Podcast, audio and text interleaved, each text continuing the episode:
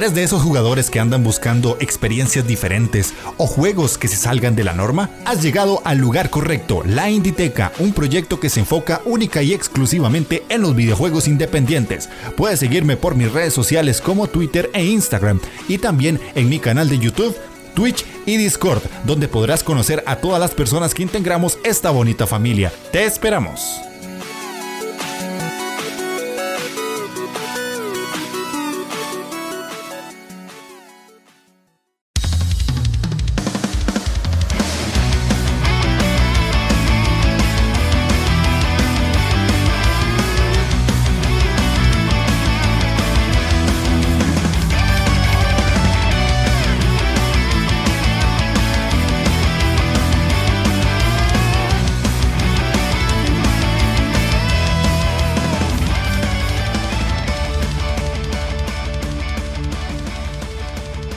Bienvenidos a la Inditeca, el podcast donde un tico y un vasco les van a contar su pasión sobre los videojuegos independientes. El día de hoy vamos a tratar un tema que la verdad me llama mucho la atención porque es algo que viví hace muchos meses atrás y lo apunté. Y dije, de esto tengo que hablar con Gamelur porque la acumulación del videojuego, el compramos juegos por comprarlos y tenerlos o realmente porque queremos jugarlos. Vamos a desarrollar un tema ahí bastante interesante que obviamente va a dar mucho de qué hablar y va a tener opiniones de formas muy distintas, porque también hay que verlo desde el punto de vista digital y desde el punto de vista físico, que no son las mismas cosas a nivel de compra. Ya vamos a ver por qué. Así que vamos a saludar a este señor que solo muecas. Gamelur, ¿cómo estás? Muy buenas, Jeff. Eh, muchas gracias por seguir confiando en mi persona. No sé, oye, yo me voy a alegrar, no, te voy a mentir, yo, perfecto, si sigues confiando en mí. Yo, yo me quedaré aquí con garrapata hasta que me digas que, ya no quieres estar más conmigo y que ya no me quieres, pero bueno, no pasa absolutamente nada. Es un tema que como cuando tú me lo contaste, es algo que mucha gente lo tiene, o tiene de una forma un poco más leve, y no se da cuenta hasta que escucha hablar del tema o ve algo relacionado con esto porque es algo que muchas veces lo hacemos incluso de forma inconsciente. Sí, sí, sí. De hecho, cuando yo me di cuenta que tenía un problema fue porque lo escuché de alguien más. No me acuerdo si fue en un podcast de videojuegos o lo que sea, pero cuando yo llegué a ese punto en el que dije, mmm, aquí pasa algo malo. ya sé por qué mi dinero no se acumula, sino que solo se reduce.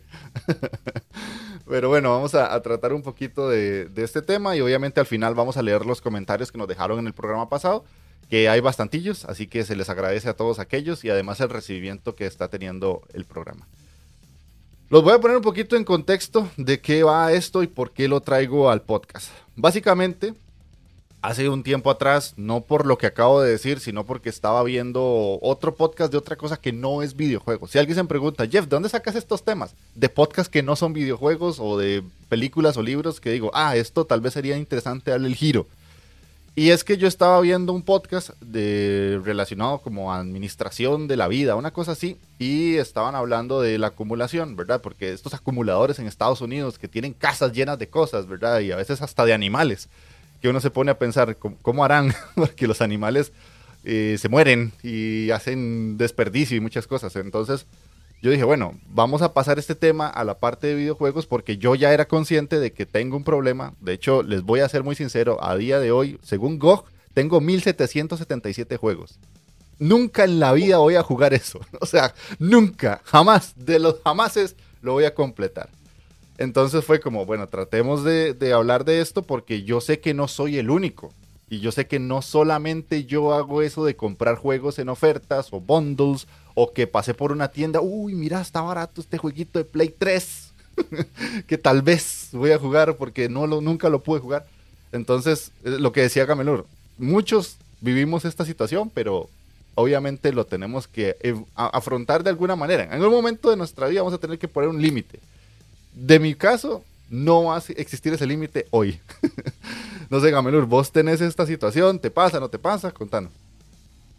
A ver, yo la verdad, mm, si quieres podemos hablar del tema ahora, de la experiencia personal, pero mm, a modo reducido yo lo tenía y poco a poco intento como paliar un poco con ello. Y pasa lo que estábamos diciendo. Hasta que no te das cuenta, no empiezas a parar o no empiezas a decir, vale, a ver, a ver, a ver, a ver. Que yo esto no lo voy a jugar hoy. ¿Para qué lo quiero? ¿Para qué lo quiero si no lo voy a jugar hasta dentro de 3, 4, 5 años con suerte?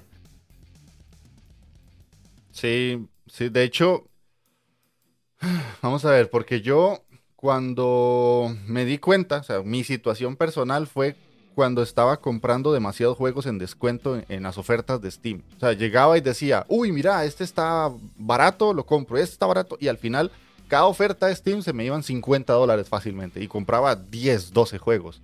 Y me hacía convitos y todo. De hecho, hay unos videos en el canal, los primeros videos de Inditeca, en el que yo enseño a la gente cómo hacer pequeños combos de juegos en oferta. Y esa era mi táctica. Después, cuando tuve la primera vez el Switch, los que tenemos un Switch sabemos que hay una parte que se llama eh, grandes ofertas o en inglés sale como great deals y todos los días hay ofertas. Yo todos los días antes de ponerme a jugar me metía a la parte de grandes ofertas a ver qué había. Entonces a veces gastaba más tiempo viendo qué iba a comprar que jugando. Y fue ahí donde dije, madre, tenés un problema porque esto no es normal. O sea, no te estás pasando juegos, te estás pasando scroll hacia abajo de ofertas para ver qué carajo cae. Y siempre obviamente compraba juegos de 2, 3 dólares.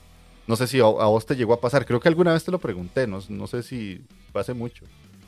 En, la eShop me pasaba, pero eh, claro, yo, como bien puedes ver, como puedes apreciar, yo, me equivoco de lado, siempre he tenido eh, colección física. Entonces, esto me daba puntos, los, los centimitos, y todo eso lo iba acumulando. Entonces, cada vez que yo tenía un par de euros acumulados, pues yo cogía, me metía en la ISOP y me ponía a ver qué, había. Igual estaba por 3 euros o por 5 euros y digo, ah, bueno, con lo que tengo aquí de monedas, pues me lo puedo pillar gratis. Y ese era mi objetivo en la ISOP. Pero a mí cuando me ocurrió fue mucho más temprano. Fue cuando yo entré de lleno en el mundo de Steam. Porque yo al principio tenía pues lo típico, tenía el tenía el Skyrim de Darkness 2, tenía no sé, cuatro juegos más, tenía una biblioteca de pues eso, 10 juegos, mucho. Y todos me los había jugado. Todos eran jugados y todos eran pasados. Pero llegó un fatídico verano en el que me hice una tarjeta de crédito. Y aquí es donde llegó, porque justo me la hice, eh, pues creo que la tarjeta me la hice dos semanas antes de iniciar las ofertas de Steam. Y aquellas ofertas. Sí, las ofertas de antes que eran súper jugosas antes eran muy jugosas, de esas de que duraban 8 horas y había tres juegos en oferta tocha. Y a, y 8 horas se volvía a cambiar, y se volvía a cambiar, y se volvía a reciclar. Y tenías que estar todo el rato atento. Y yo empecé a pillar ahí juegos. A eso hay que sumarle que también descubrí Humble Bundle. Que me dijeron, sí, mira este bundle, no sé qué. Y había un bundle que venía con. Pues con el. Bueno, me pillé. Creo que el primero que compré fue el de EA. Que creo que valía como eh, era un precio de como 300 euros y me salió por 3 euros, 350, que era el de los Sims 3 con un montón de expansiones, el Battlefield 3 con no sé cuántas cosas y un montón de juegos de EA. Y luego el siguiente bundle salió uno con el Brutal Legend, con no sé qué juegos indies. Yo ya estaba metido dentro del mundillo independiente, ya empecé ya a trastear ahí. Y dije, ay, pues lo voy a pillar. Y estaba yo, te prometo que yo estaba, había días que yo estaba esperando, digo, vale, sale el nuevo bundle en tres horas. Encima la página antigua de Humble Bundle, que solamente era el bundle de videojuegos, no había más. No la tienda que es ahora, con juegos, con libros, con... No, no, no, no, no. Era un bundle, unos juegos y ya está. Entonces yo estaba esperando y cuando recargaba la página, no, todavía no ha sido. Vale, es ahora, ¡pum! A ver qué sale. Y había veces que es que ni miraba lo que había miraba si lo tenía repetido, ya ves tú, tenía pocos juegos, no iba a tener ninguno repetido. Pero lo miraba y decía, no tengo ninguno repetido, pum, y lo pillaba. Y había cada morralla, porque en aquella época los bundles eran. Había cada bundle que era morralla total y absoluta. Y lo pillaba. Ah, juego curioso descubrí. Alguna cosita curiosa, pero. Uf, y ahí es donde empezó. Ahí es donde empezó mi, mi acumulación de, videojuegos en el formato digital. Y ya hubo un punto en el que yo empecé ya a decir, a ver, basta. Voy a, voy a parar y voy a empezar a concentrarme. A estar solamente en ofertas y cuando... Y empezaba a... Seguía comprando, ¿no? Lo típico de casi en ofertas de Steam y comprabas todo lo que podías y más. Y luego ya el siguiente paso ya fue comprar con cabeza. Vale, este juego está en una oferta. Acaba de salir y está en un ofertón. Bueno, venga, vale, me lo pillo. Pero me ponía como un límite de X dinero para gastarme. O me llegaba a mí eh, la oferta de este juego de tal y cual y decía, vale, me lo voy a jugar en los próximos mm, tres meses o cuatro meses. Es muy posible que sí me lo pueda jugar. Vale, pues entonces lo pillo. A tal punto que es que ya realmente en ofertas de Steam miro muy poquito. A ver, si hay un juego que está al 95% y es un juego que no ahora, pero igual me lo voy a jugar este año, sí que caigo, sí que me lo pillo.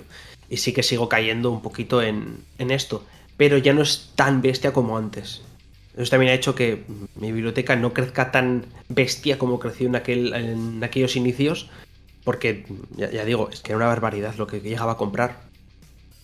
Sí, verás que tu historia no es muy diferente a la mía, porque yo conseguí trabajo cuando estaban las ofertas grandes de Steam. Cuando eso que acabas de mencionar, que uno le, le daba refresh y habían otros juegos y tal vez antes de que refrescar la página tenían, qué sé yo, un 20%, pero justo en ese momento bajaron a un 60%. Entonces vos eras, y era una batalla, o sea, vos estabas siempre ahí, F5, F5, F5, para ver qué era lo que realmente hacía como ese gran bajonazo.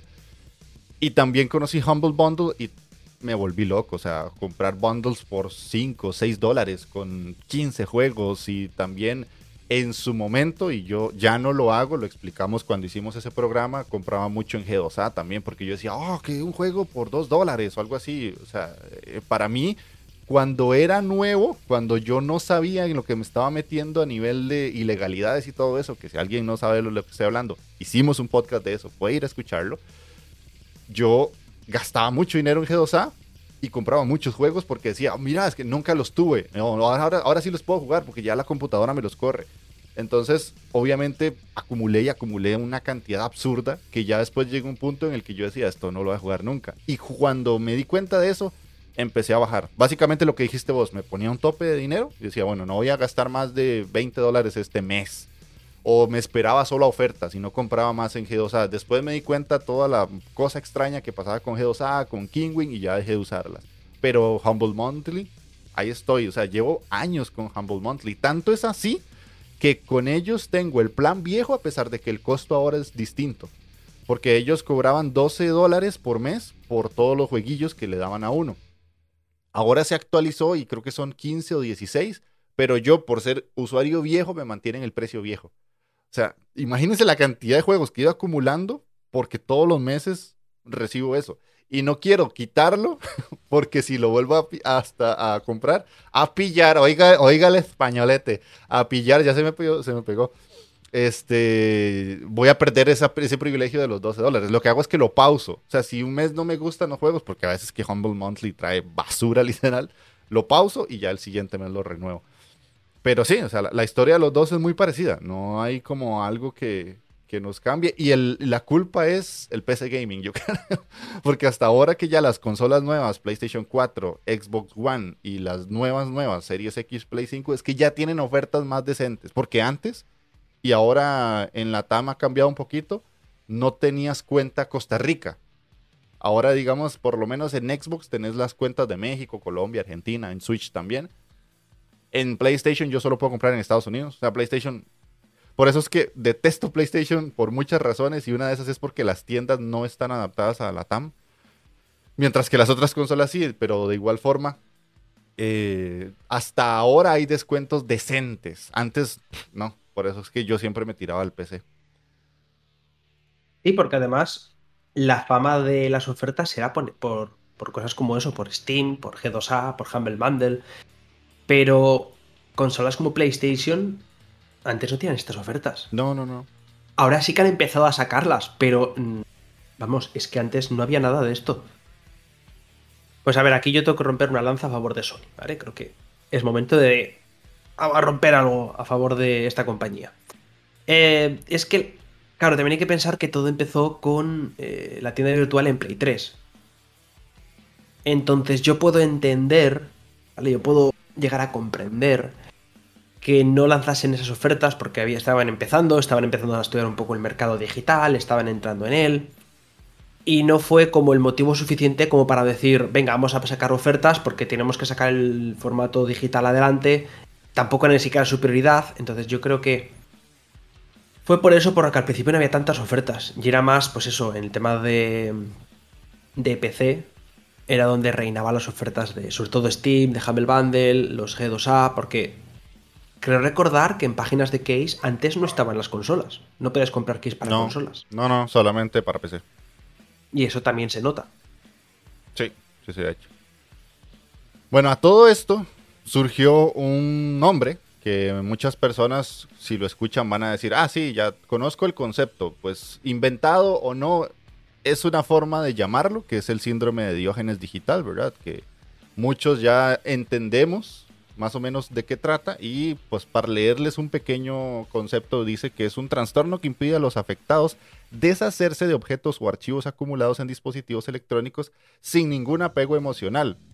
El desarrollo de las nuevas tecnologías favorece este síndrome ya que los dispositivos cuentan cada vez más con más almacenamiento en el que ir acumulando nuevos eh, archivos inservibles. En cualquier caso, no debemos culpar a la tecnología por ello. Somos usuarios de lo que deberíamos realizar una limpieza periódica de nuestro teléfono, tablet, computadora y hay que quitarse esas cosas de encima. Y supuestamente, esto lo agarré en una página que se llama snell.es, no había páginas más confiables, así que bueno.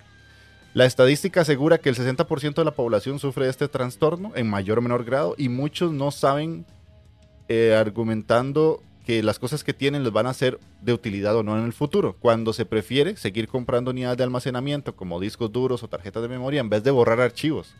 Y esto demuestra hasta cierto punto que es un trastorno, más o menos. Pues básicamente y a grandes rasgos, buena o mala la, la, definición es bastante cierta. O sea, yo en, muchas ocasiones he escuchado y, y ahorita que estoy buscando un poco de información de la serie S y todo eso, casi que todos los videos que he visto dicen, el problema de la serie S es que no tiene mucho espacio, vas a tener que estar borrando juegos. Cuando o sea, es lo, es lo normal, ¿no? Ojo, cuando empezó toda esta movida de eh, cuando estaban anunciando las nuevas consolas, las Next Gen, y salía la Series S, la Series X, la Play 5, decían, va a tener un tera de almacenamiento, no sé qué, no sé cuál. Y la gente, uff, es que solamente un tera, es que no sé qué. Pero tío, ¿sabes que hay una opción que ah, se te permite desinstalar y no lo pierdes de tu biblioteca? ¿Vale? No lo pierdes de tu biblioteca, amigo. Y hay otra opción, por ejemplo, en Switch, que puedes borrar el juego, borrar los archivos del juego, pero mantienes el archivo de guardado. Ajá. Porque dices, yo en Switch tengo todos los archivos de guardado de todos los juegos, los tengo ahí. Porque ocupa un poco. Y dices, vale, pues, ok, pero el juego lo puedes desinstalar, amigo. Cuando la gente empieza, no, es que no puedo instalarme más de 6 juegos eh, potentes. Bueno, pero ¿vas a jugar los seis a la vez? No. Pues entonces instálate dos, si quieres ir variando, o tres, y te vas desinstalando y vuelves a instalar. No sé, es que es... Creo que es algo que se ha hecho toda la vida, ¿no? Sí, pero es que ese es el punto, o sea, lo que viene diciendo la definición del síndrome de Diógenes digital es eso, es esa necesidad de tenerlos ahí instalados para ejecutarlo cuando quieras. Es como, ah, es que yo ahora tengo que instalarlo. Bueno, si, si te pones a alguien con una velocidad de internet como la tuya, que lo baja en minutos, no es tanto el problema. Pero cuando estás de este lado del charco, que literalmente un juego de 80 gigas te dura dos días descargando, es como, ah, mejor no lo borro porque mm, yo tengo instalado todavía el Witcher 3 a pesar de que nunca más lo voy a jugar. Porque si me da la gana, bajarme 90 gigas no es algo que me genere mucha felicidad, te digo, te digo, soy sincero, compadre, porque la verdad es que no es agradable. Y muchas de las veces estoy descargando un juego y por alguna razón, porque la vida, el juego no se termina de descargar y tengo que empezar de cero y otros dos días, de hecho.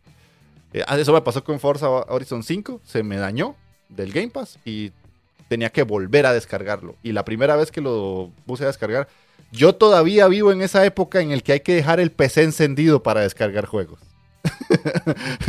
Vos tuviste que pasar por eso, aunque sea cuando tenías 5 años, pero por ahí pasaste. no, no, a ver, a ver, a ver. Yo ahora tengo mi giga de internet poderoso. Pero antes, yo cuando la gente tenía los 50, los 100 megas, yo empecé mi primer internet, eh, pues creo que fue por 2011, imagínate. Ajá. Por 2010, 2011. Lo tuve muy tarde. Y eran 10 megas. Y toda la gente estaba aquí con mínimo 50 o 100. Yo iba con 10 mi- mis 10 megas de ADSL Mm. y cuando quería instalar un juego, me, pues, me tenía que hacer eso. Tenía que ponerlo toda la noche ahí, el ordenador encendido, instalándose para mañana al día siguiente ya poder ponerme a jugarlo. Sí, Yo sí. te, te comprendo, te comprendo, pero ya no lo sufro. Te, te comprendo, pero en el 2011, mi yo del 2011 siente lo que es eso. Bueno, y esto lo digo porque después no quiero que salga alguien en comentarios, no, pero es que en la TAM, yo soy de la TAM, yo entiendo todas estas cosas. Pero bueno, más allá de eso y, y el hecho es que sí, podemos desinstalar los juegos, o sea, no tienen que estar siempre en la consola ahí, pero sé que mucha gente, y, y va de la mano con lo que estamos hablando, necesita verlos instalados, necesita tenerlos ejecutables. Hay gente que se compra juegos en Switch físicos porque dice, es que yo con solo cambiar el cartucho ya estoy jugando. No, no me gusta eso de estar instalando y llenando la memoria. Bueno, eh, hay muchas formas de ir como moviendo este tema y yo sé que cada jugador es un tema distinto y cada persona es distinta. En el caso mío, en la parte esta instalación, yo hace poco tuve que hacer una limpia. Tenía instalados como 100 juegos en la compu.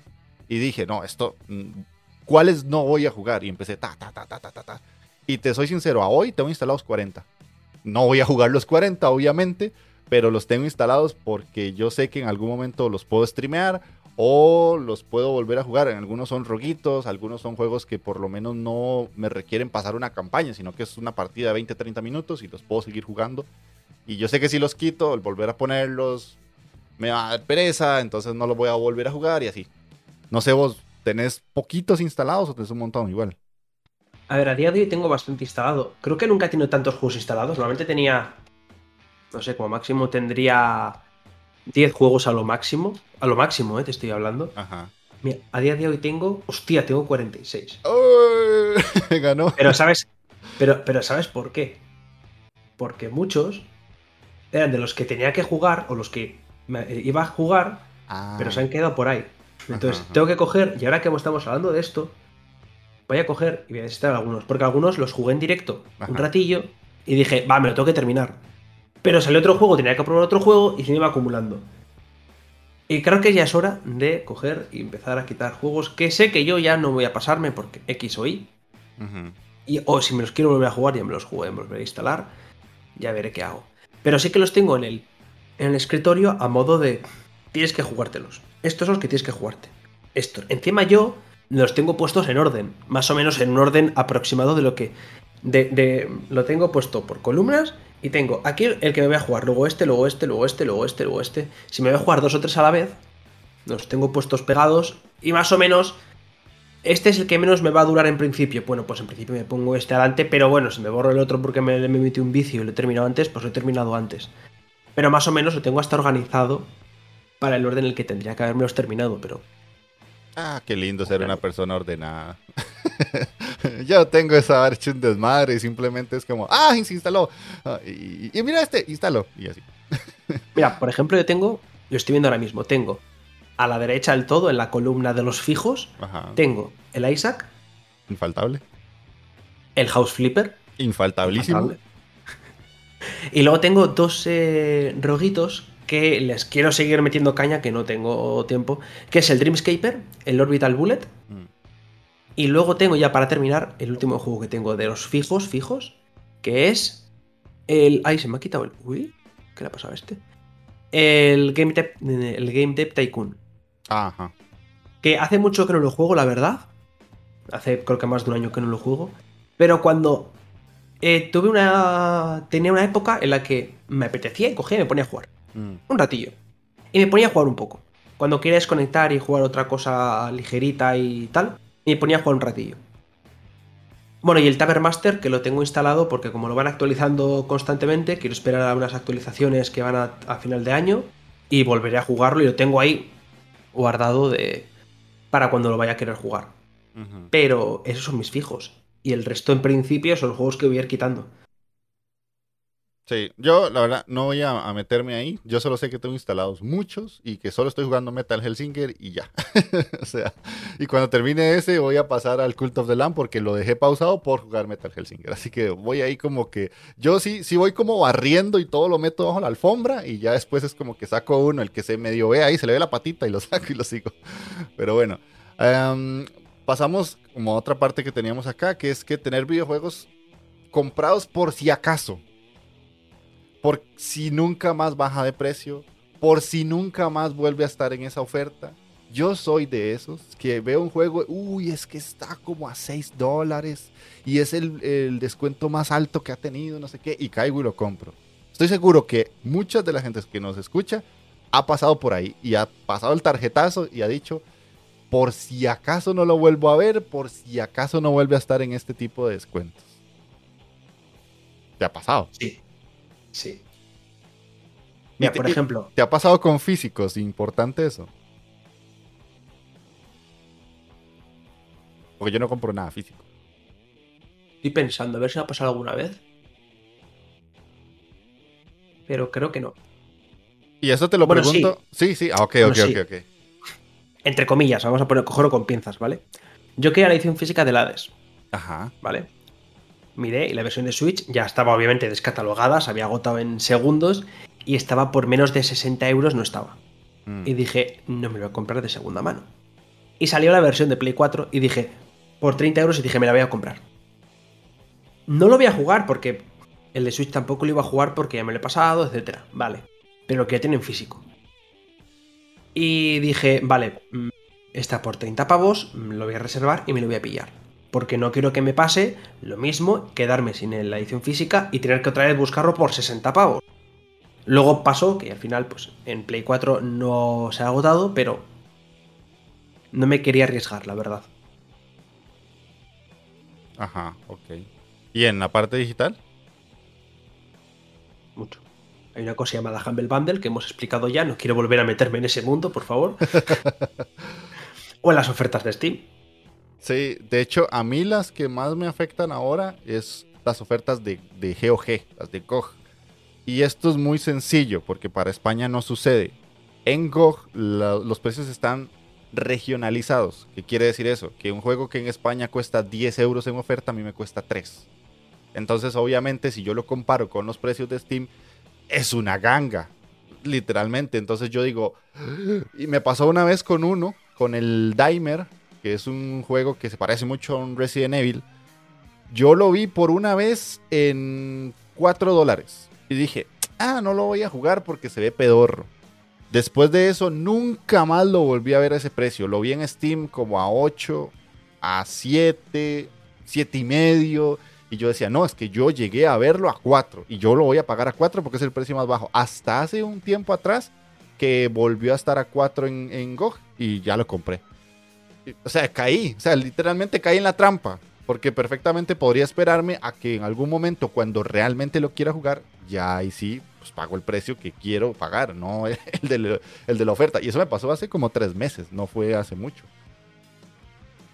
Y esto que acabamos de conversar lo quería ligar con el formato físico, que es básicamente la pregunta que te acabo de lanzar, pero con otra perspectiva, que es el comprar estos juegos de por si acaso en ofertas o en segunda mano por tenerlos porque tal vez no lo jugaste o lo querías y lo tenés en digital y lo querés tener en físico, es una justificación decir que lo tenés por coleccionar. ¿Qué te parece? Yo, siento, y ahorita te cuento algo que, que hacía antes, que no, no es una justificación, simplemente acumular.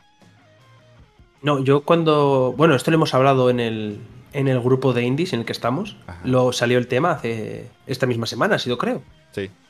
Y ya lo comenté, yo ahora mismo solamente compro juegos físicos si vienen con algún aliciente. Mm. No quiero decir eh, aliciente de una edición coleccionista, ¿vale?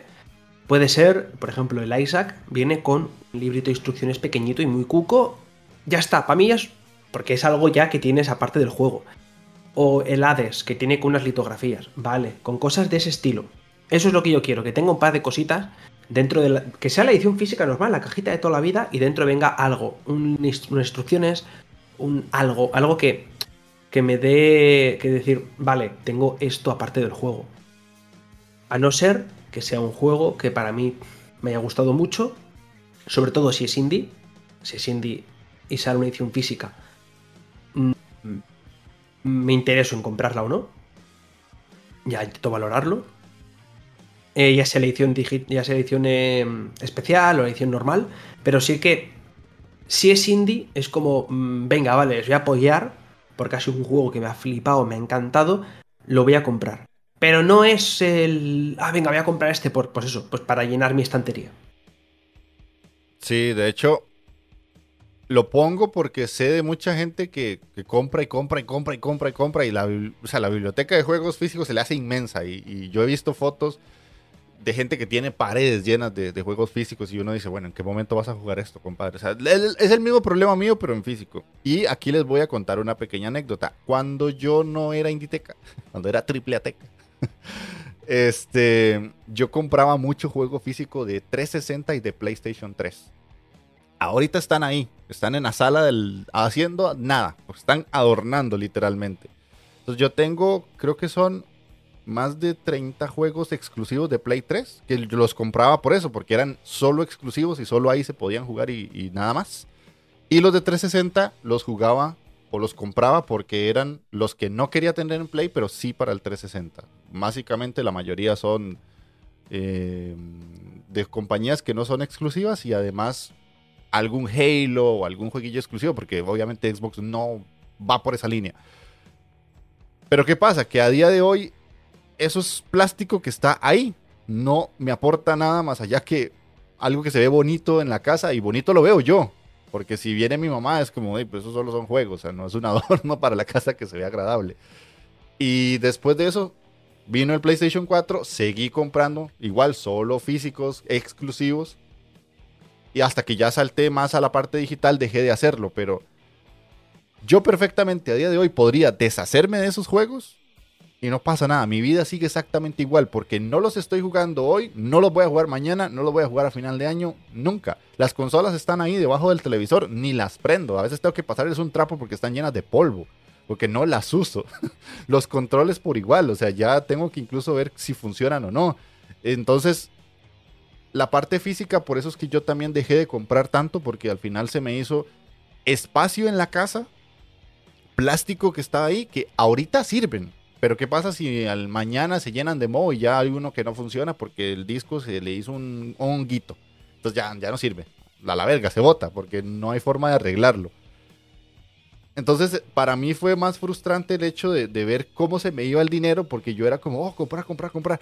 Y tanto es así que incluso me enfoqué más hasta en consolas y ahora tengo un montón de consolas que ni prendo. Entonces, a veces, a veces me dan como el, pensamiento de, ah, voy a venderlo y con lo que le saco de dinero me hago tal cosa o me compro tal cosa. Pero es volver al mismo, o sea, porque tal vez me quito encima plástico de videojuegos y compro juegos de mesa, por ponerte un ejemplo. Y al final es acumular, más acumular. No me estoy quitando cosas. Entonces, estoy seguro que alguien que nos está escuchando está viviendo eso o lo vivió y ahora tiene un montón de, juegos ahí que le adornan, se ven bonitos, pero no los usa. En el caso tuyo, no sé si te pasa o no sos así tan extremo como yo. A ver, yo cometí un pequeño error cuando era pequeño. Y es que, a ver, por ejemplo, Play 1, a ver, yo tenía muy pocos juegos originales. Vamos a ser sinceros. Pero los que tenía, eh, era joven, pido que me perdonéis, por favor, todos aquellos coleccionistas. Mi madre decidió preguntarme, oye, para ahorrar espacio, y si metemos todos los juegos originales y los que quieras guardar, los guardamos en un cacharro y las cajas las tiramos. Vale.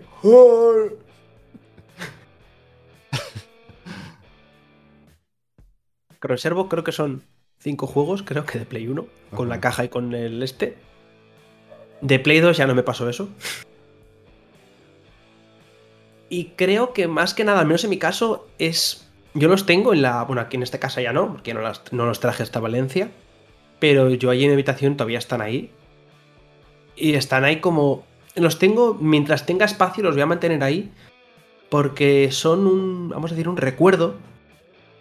De esos de, mi, infancia o de mi época más eh, adolescente o lo que sea, de yo jugando videojuegos, esos juegos que a mí me gustaron, los que yo disfruté o los que no disfruté también.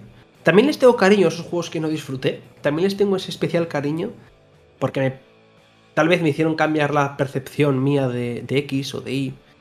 Entonces, para mí también son importantes. Y por eso los guardo. Los guardo porque significan algo.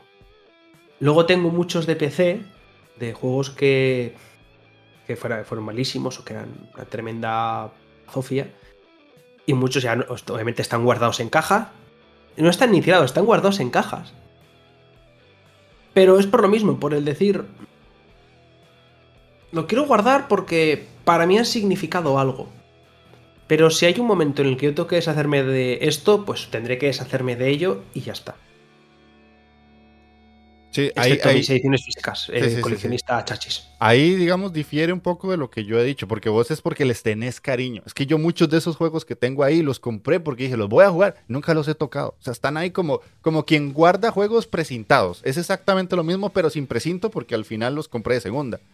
A eso me refería en mi caso especial.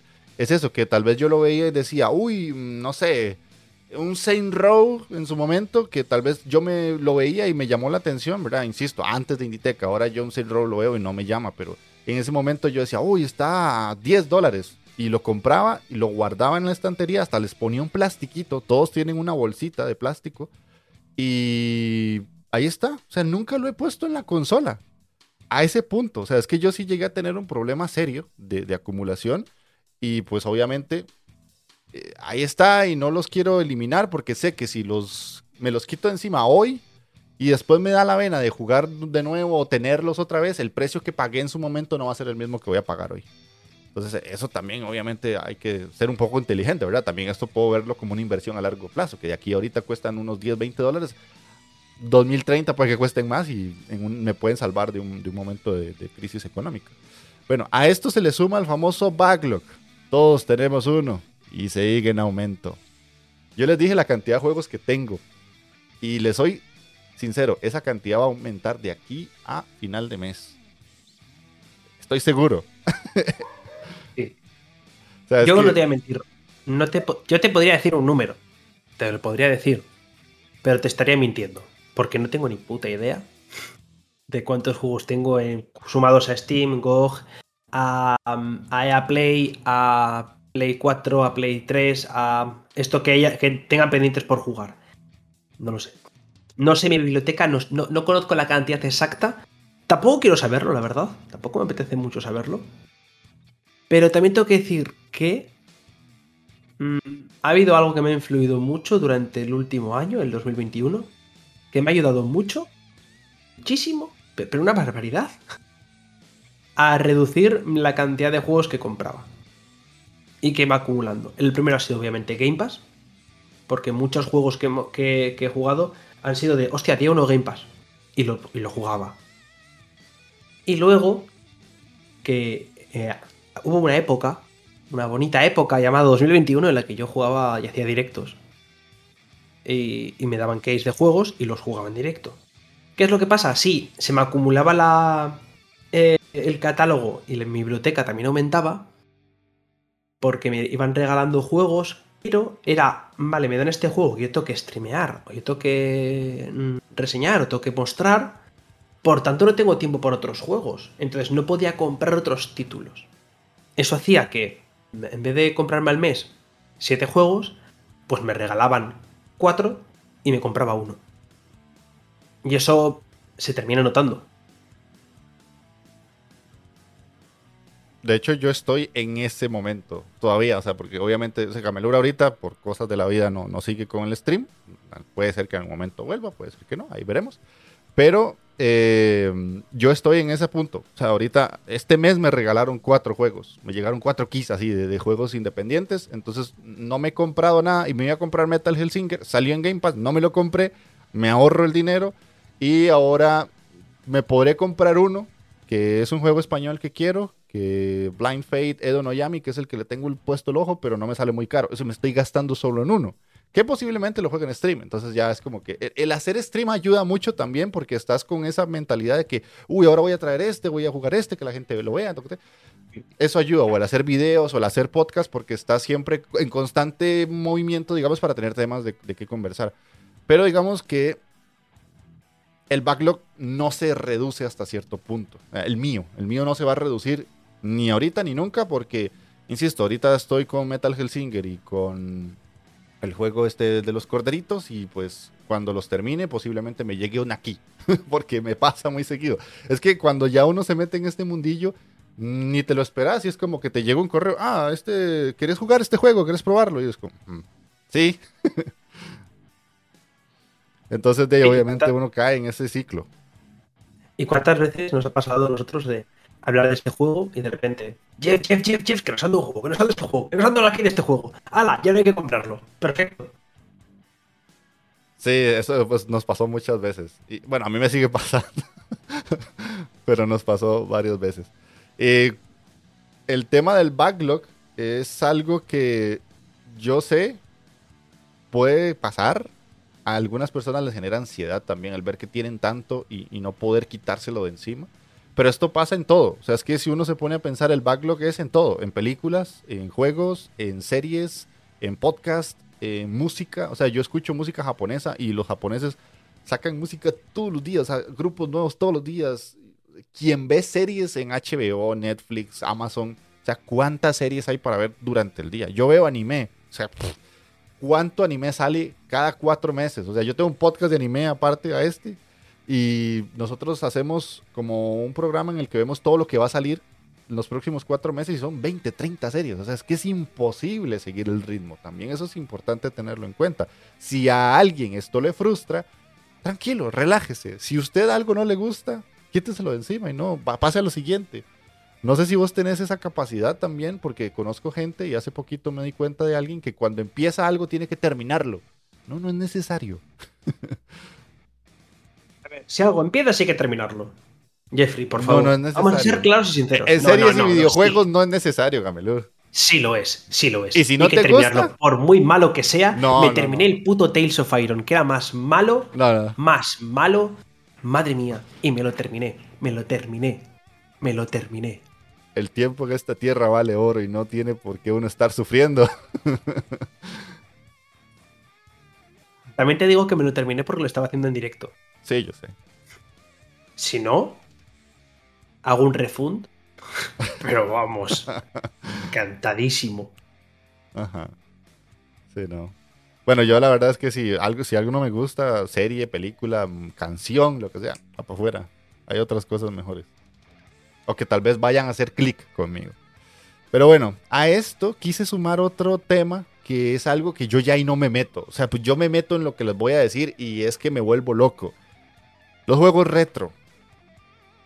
O sea, los jugamos o mejor ni los vemos porque, o sea, si uno ya se vuelve a ver al pasado, la cantidad de juegos que hay en consolas anteriores y ediciones anteriores de PC es que eso es un mundo de no abarcar nunca. O sea, yo me centro ahorita en los videojuegos que salen hoy, que salieron el mes pasado, hace un año, hace dos, y los que vienen.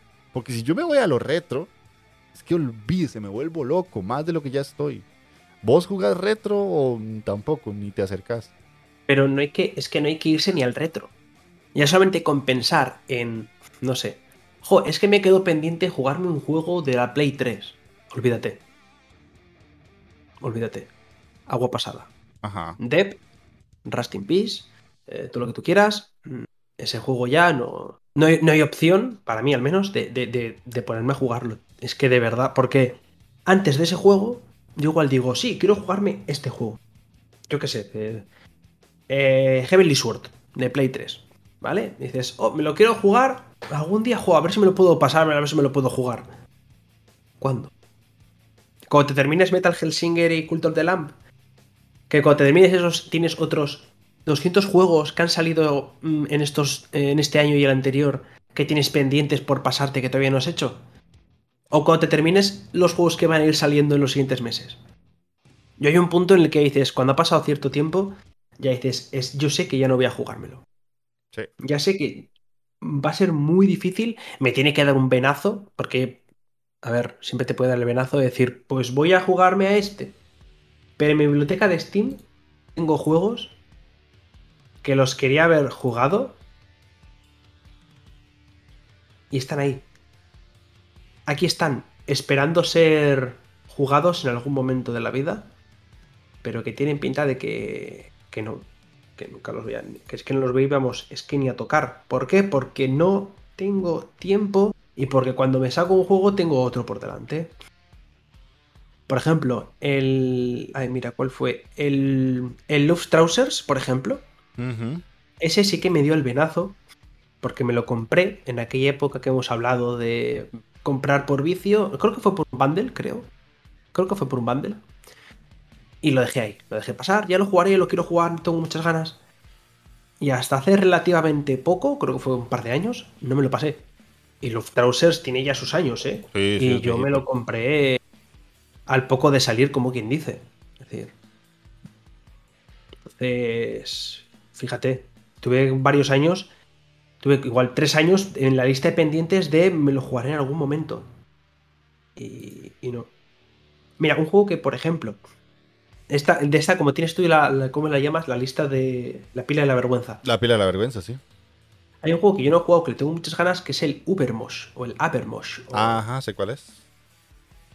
Lo tengo aquí comprado. Ni sé el tiempo que lleva aquí en mi biblioteca.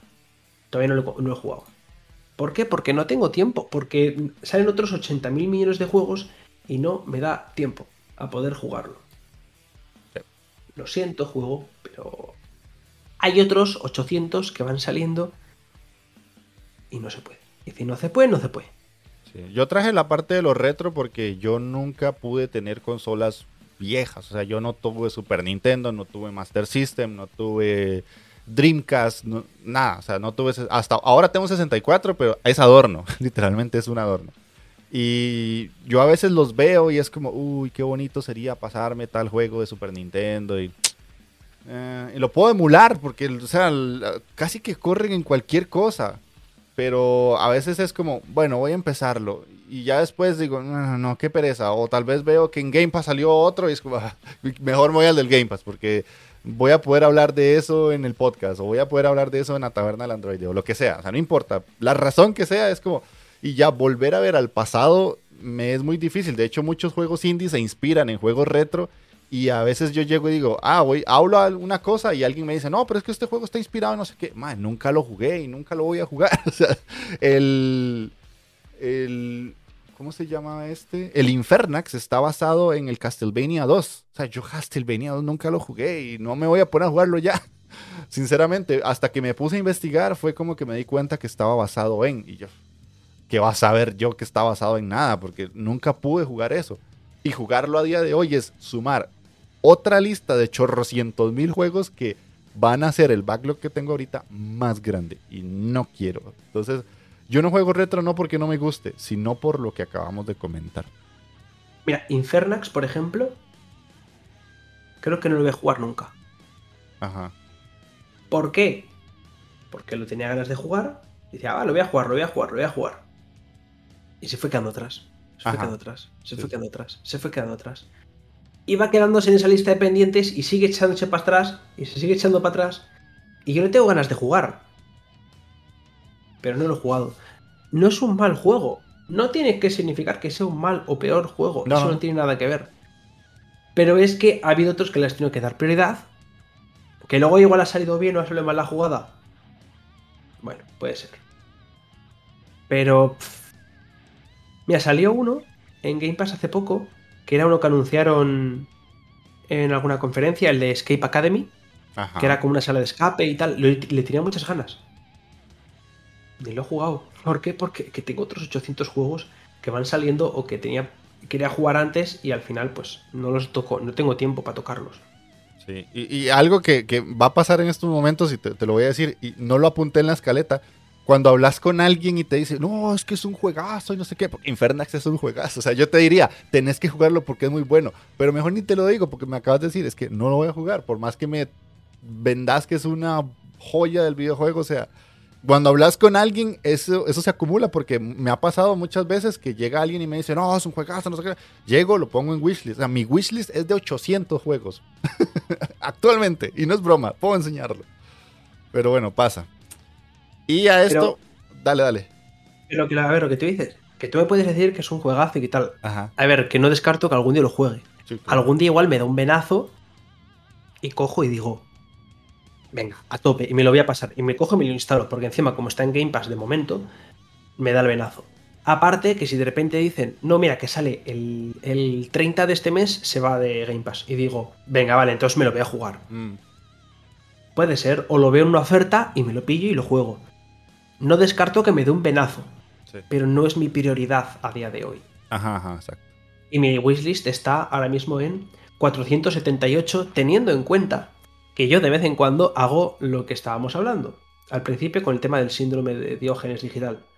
Yo, de vez en cuando, hace mucho que no lo hago, pero me meto, y juegos que yo sé que yo no voy a jugar, Mm, los elimino de la wishlist. Ya. También es cierto que tienes que darte cuenta una cosa, cuando canjeas una key, Steam se buguea a veces y te lo sigue manteniendo en la wishlist. Sí, sí, sí. Entonces, de esos 800, a ver cuántos son reales. Sí, sí. Me, ha, pasado yo, pero este, ya lo compré, ya lo tengo, y me voy, me fijo la librería, está y después está en la wishlist también, sí.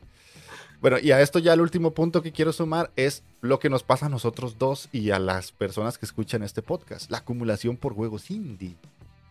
¿Verdad? No es lo mismo cuando te gustan los AAA a cuando te gusta el AAA y te gusta la escena independiente. O sea, es que yo lo he dicho miles de veces. La gente que dice, no, es que tengo muchos juegos por jugar y tengo que Resident y que, no sé, Death Stranding, no sé qué. Yo, dude, Novato. indies. Indies, o sea, solo esta semana creo que han salido de los que yo quiero jugar como unos 8. Y que yo quiero jugar, pero han salido miles. Es que es una cantidad absurda. Y eso si uno se mete solo a Steam, consolas, y vámonos. Si te metes ahí chillos ahora. Y chillos ya es otro mundo. Olvídate. Olvídate. Y a esto quiero traerles un dato que mencionó Matt Piscatella en su Twitter a inicios de este año, en 2022. Dice que el año pasado, en 2021, vio un aumento enorme en el número de juegos que se lanzaron, aproximadamente 2.300. Eso es un aumento del 64% con respecto al 2020. Se trata de juegos para consolas, consolas portátiles y Steam, excluyendo, ojo ahí, free to play o DLCs. Imagínense si ya le metemos eso, ¿verdad? Y solo lanzamientos de pago. El drástico aumento de lanzamientos es inversamente proporcional al porcentaje de juegos que obtuvieron un lanzamiento físico, además del digital. Cosa importante, ¿verdad? Menos del 10% de esos juegos, o sea, de esos 2.300, solamente 228 tuvieron formato físico. O sea, es que estamos hablando de una cantidad que no hay persona en este mundo que sea capaz de jugar todo eso, ni de comprarlo, a no ser de que agarre y diga, hoy compro todo Steam, pero o sea, es imposible, o sea, no hay cómo llegar a ese punto. Entonces también vean que, o sea, es, es un síndrome de Diógenes, sí, pero también es parte de la industria, sale demasiado y es imposible no emocionarte por todo lo que sale. Si te, me- si te gusta mucho el, gen- el videojuego, pues estás ahí adentro y no hay salida. Si medianamente te gusta, ya te va picando y ya te montarás a- al trencito del hype, ¿verdad? Y si sos ahí un jugador más casualón, de por lo menos los grandes títulos los vas a ir comprando siempre. Por lo general pasa, ¿verdad? Y aquí te lanzo una pregunta a ver si tu mente reflexiva tiene una solución. ¿Alguna forma de ir dejando esta práctica que se te ocurra o que tal vez vos hayas implementado más allá un poquito lo que ya contaste? No juguéis indies. A la verga el podcast. No. Dime mejor solución que esta, Jeff. No, jueguen tripleza. Pero es que triples A al año, ¿cuántos salen? ¿5, 6, 10? ¿Cuántos indies salen? ¿2000? No juegues indies, ya está. No, no los juegues, no los juegues. Es la mejor opción si quieres reducir tu backlog. Durante un año, Sí. mira, este año para mí no existe el indie. Ajá. Durante un año solo compras AAA y te pasas los indies anteriores que tenías en la biblioteca. Ya está. Igual tienes que hacerlo durante dos, tres años, pero a menos un añito, pues te reduces el backlog bastante. Ok. Bueno, en, en mi caso, más allá de lo que, lo que acabas de decir, o sea, para mí una solución, y esto yo lo estuve haciendo por un tiempo, pero desde que creé Inditeca se, se desmadró. Tal vez es un consejo que le puede servir a alguien que no sea yo. Yo me puse obje- eh, el objetivo, creo que fue en el 2019, y lo cumplí, de pasarme al menos un juego en cada máquina que tenía. O sea, yo tenía Play 3, 360, PC. Y en su momento creo que un Wii U. Entonces yo decía, bueno, en enero me paso uno de Play 3, me lo terminaba. En febrero me paso uno de 360, me lo terminaba. Y así fui reduciendo bastante. Pero ya después de eso, es todo lo que les acabo de contar, ¿verdad? Eh, al final no sirvió. Y después me inventé Uno. Inditeca y ya todo eso se destruyó. Entonces ahora lo que hago Uno. actualmente es que me paso un juego de Game Pass, porque si lo estoy pagando es para usarlo. Entonces mínimo una vez al mes me paso un juego de Game Pass. O lo juego, no importa, pero lo hago. Después uno de GOG y uno de Steam. Y paso ahí, ta, ta, ta, ta, y voy brincando entre plataformas. Y sí lo he logrado, tal vez no se nota, pero sí lo he logrado. O sea, eh, normalmente yo tengo un hilo en Twitch, en Twitch, en, Twi- en Twitter, si ustedes lo ven, en donde voy poniendo los juegos que voy completando. Hay años en los que he llegado a más de 60 y para mí eso ya es un super logro, porque conozco gente, te estoy viendo Chols, más de 100 al, al año, no sé cómo carajos hace, pero bueno, es mi táctica. No sé si vos tenés algo similar o del todo te da igual. ¿no?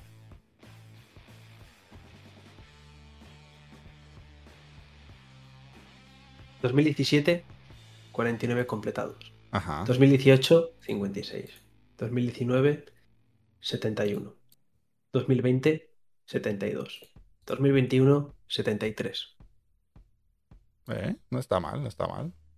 Es que tengo, yo tengo en, con lo de Google Keep, me, me pongo las notas y me pongo, tengo dos notas. Tengo el listado de este año, de más o menos, al igual que tengo el de lo que te he dicho antes, que tengo en mi pantalla, todo lo que voy jugando, tengo luego unas, nota- unas anotaciones de lo que me voy a ir jugando. Y luego tengo jugados 2022. Y tengo sin tachar los que estoy jugando y cuando me lo paso, le tacho. Sí que es cierto que este año voy muy flojo. Voy bastante flojo porque he estado un tiempo que apenas jugaba porque, por lo dicho, no he podido ni streamear ni jugar. No me hago tiempo apenas a nada. Estoy muerto en vida. Y solamente me he pasado solamente 29 juegos. ujú. Andamos De esos parecidos. 29, de esos 29, 25 han sido en los tres primeros meses. Entonces, este año va a ser bastante más flojo, pero bueno. Y luego yo suelo tener aquí otra lista que es de juegos que van saliendo que me interesa comprar, de Ajá. fijo. Luego también he visto gente que lo que hace es, hasta que no me paso cinco juegos, por ejemplo, no me puedo comprar uno. Ah, Ok, ok. O dos juegos. En plan, me, me paso cinco juegos y me puedo comprar dos. Me parece una buena, un buen sistema. Siempre y cuando los juegos que elijas pasarte no duren 85 horas. Bueno, sí, ya si ¿Qué? te compras Assassin's Creed y Elden Ring, pues, oh, day bro. no hay como. ¿Qué, qué juegos vas a pasarte? Bueno, pues he cogido un par al azar. He cogido el WoW, he cogido el. el nuevo God of War, he cogido eh, el de Witcher 3, Ajá. Minecraft. Toad. Perfecto, Sí, sí. perfecto. Sí, de hecho hay una, una práctica, pero esto ya es muy zen, esto ya es, es llegar a otro nivel, que cuando yo hablé con Pere la primera vez que me lo comentó fue como imposible para mí porque soy un ansias, eh, él lo llamaba Healthy Gamer, que es básicamente comprarte el juego que vas a jugar, o sea, te lo compras, lo jugás y lo pasas, listo, Pere, no te vas a comprar nada más. Imposible. Imposible, de verdad, imposible. Imposible, es que es imposible. Es que, es que, a ver, ha intentado esa idea entrar en mi cabeza y ha rebotado. Ajá.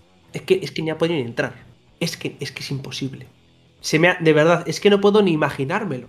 El concepto, para mí es imposible imaginármelo. Ajá. Pere, a ti te llega un bundle. E- El típico este de Navidad, que regalan 800 juegos y están ahí juegos que has querido jugar de este año. ¿Vas a decir que no? Es que dice que no. no los compra, y no los compra. O sea, hay, hay pruebas de eso. Yo me sorprendí, o sea, creo que es la primera persona que he conocido que logra eso. O sea, por eso ya es llegar a otro nivel de, serenidad mental. ¿Cuánto, cuánto, cuánto, practicas al día el zen? ¿Qué haces para tener esa, esa capacidad mental, esa fortaleza física, mental y de cartera para poder hacer eso? Es que, es imposible, es imposible. o sea, yo no, yo lo intenté y no pude ni, ni un mes. O sea, es que Seguro que hace trampas. Seguro que tiene una cuenta secundaria en la que compra sus juegos y se los pasa y nadie sabe nada. Y es una cuenta secundaria oculta que tiene con otro nombre. Que, de verdad, es que es una locura. Pero sí, e, eso ya es por si quieren ponerse una meta ya muy top. O sea, nuestros consejos son más sencillitos de seguir, pero, ya si quieren hacerlo, e, es como llegar al límite. o sea, cómprense solo el juego que van a jugar y el resto como que no existe, literalmente. Pero bueno, ya e, es algo muy difícil. Y con eso cerramos el programa. Nos pasamos un poquito, una hora, cuando normalmente debería durar 45 minutos.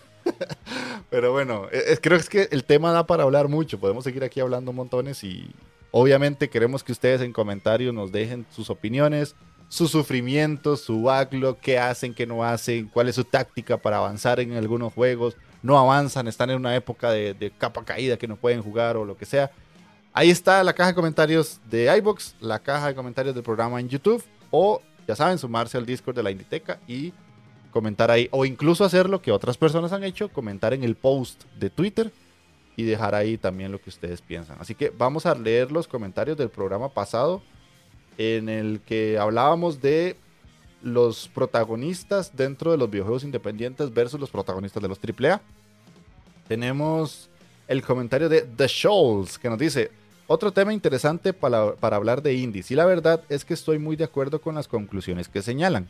Diría que rara vez encontramos protagonistas demasiado fuertes en juegos independientes, precisamente por el origen de los juegos en sí, dado que los desarrolladores se centran más en los juegos que los juegos nos presenten experiencias de distinto tipo o en tener un buen core jugable, sirviendo la historia como una excusa para hilar todo. Es más, cuando los héroes o protagonistas brillan más, tiene que ser por la presencia del humor o falta de seriedad.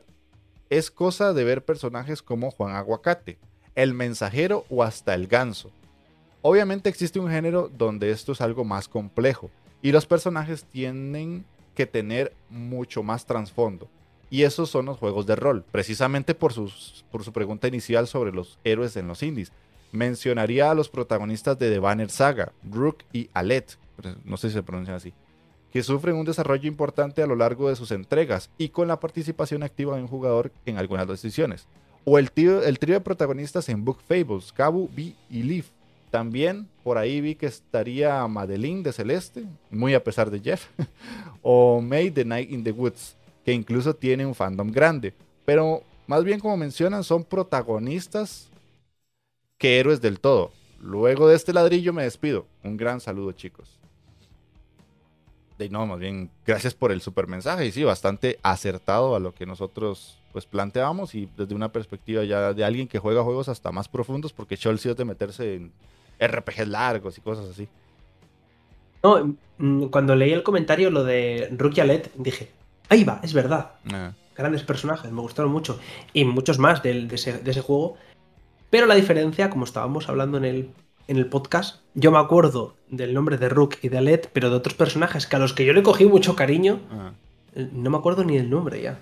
Sí, sí, sí, sí, suele pasar. Ariel en Daraues nos puso interesante charla, coincido con sus conclusiones y hay un detalle no menor, la inmensa propaganda en los medios y en la prensa de los AAA. Aunque el juego sea malo, regular o bueno, conocemos a los protagonistas, inclusive sin haberlo jugado. Muy cierto. Muy, muy cierto, la verdad. Y tenemos cuatro comentarios así de golpe de Rodolfo Zamora, eh, Rodolfo Mora Zamora, que nos pone, en el indie lo que pasa es que no es tan común la franquicia por lo mismo que son indies. Muchas veces la idea es que cada juego sea un one and done, o un juego que termina. Listo. Super Giant es un estudio muy story heavy, sí tiene más héroes clásicos. El chico de Bastion, Red, Sagreo, son personajes que siguen más a pie de la letra el formato del viaje del héroe. no me he atrevido a jugar Pyre. Y Death's Door lo hace curiosamente al revés. Toma un protagonista silencioso, completamente inmutable, pero desarrolla mucho a sus villanos y, es, y ese tiene muchos buenos villanos. No estoy de acuerdo que sea Sony, pienso más que es Japón, que hay mucha tradición de juegos con rostro. Capcom y Square son muy buenos en esto. Muy cierto. Rodolfo ahí tengo que dar la razón. Creo que le estábamos echando las culpas a Sony, bueno, las culpas. Mm. Yo creo que no estábamos tampoco tratando de villano ni de malo o maloso, pero sí que, sí que es cierto lo que dice Rodolfo, que igual tenemos la idea equivocada de que no es parte de Sony, sino es parte de la, de la propia Japón. Sí, puede ser. Sí, Sony es parte de porque obviamente está allá. Pero es que si lo, lo comparas con Nintendo, pues hay como hay diferencias. Es como que es la misma idea, pero planteada de forma distinta. Pero sí, sí, es, muy japonés, porque si yo me voy al anime, está todo eso ahí descrito. Pero bueno, eh, esos eran los comentarios que teníamos. Insisto, si quieren comentar, tienen la caja de YouTube, la de iBox o la de Twitter o incluso el Discord de la Inditeca. Espero que se hayan divertido. Espero que le hayan pasado bien con nosotros con este tema tan curioso y de que muchos nosotros, muchos de nosotros sufrimos, porque estoy seguro que no somos los únicos. Así que Gamelur, puedes irte despidiendo. Agur. Listo. Bueno, entonces eso sería de nuestra parte. Ojalá que tengan un bonito día después de escuchar este podcast o si ya lo estaban escuchando después de dormir. Que descansen. Ya saben, sean uno con el indie. Chao, chao.